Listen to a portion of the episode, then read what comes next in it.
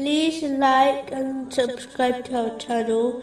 Leave your questions and feedback in the comments section. Enjoy the video. Continuing from the last podcast, which was discussing chapter 44, verse 39. We did not create them except in truth, but most of them do not know.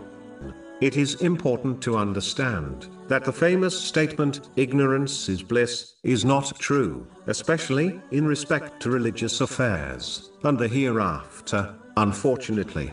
Some Muslims believe, just because they do not know an Islamic rule, they are exempt from obeying it, and Allah, the Exalted, will not hold them accountable for it.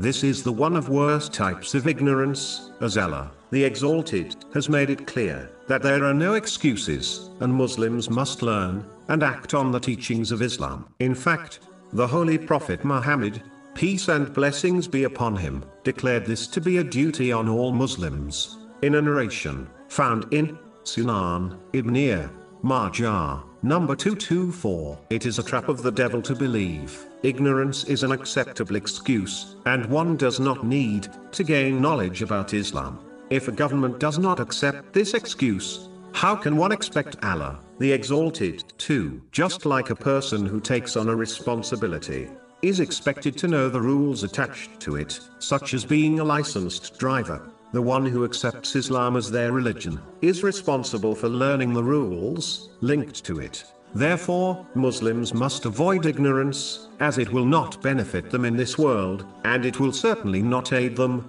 in the hereafter.